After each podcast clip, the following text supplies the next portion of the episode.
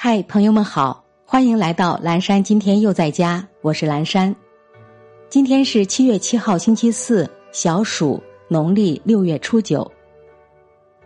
今天是小暑，是二十四节气之第十一个节气，也是干支历五月的结束以及未月的起始。公历每年七月七号或八号，是太阳到达黄经一百零五度时为小暑。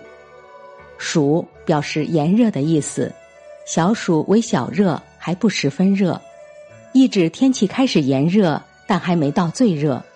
全国大部分地区基本符合。民间有谚语：“小暑一声雷，倒转做黄梅。”说的是梅雨过去以后，小暑节气如果出现打雷，梅雨天气可能会再次来临。倒黄梅属于气候异常的表现，是指出梅之后，长江中下游地区经历一段晴热高温天气，然后又再转入具有梅雨特点的天气。另外，小暑是人体阳气最旺盛的时候，春夏养阳，所以人们在工作劳动之时要注意劳逸结合，保护人体的阳气。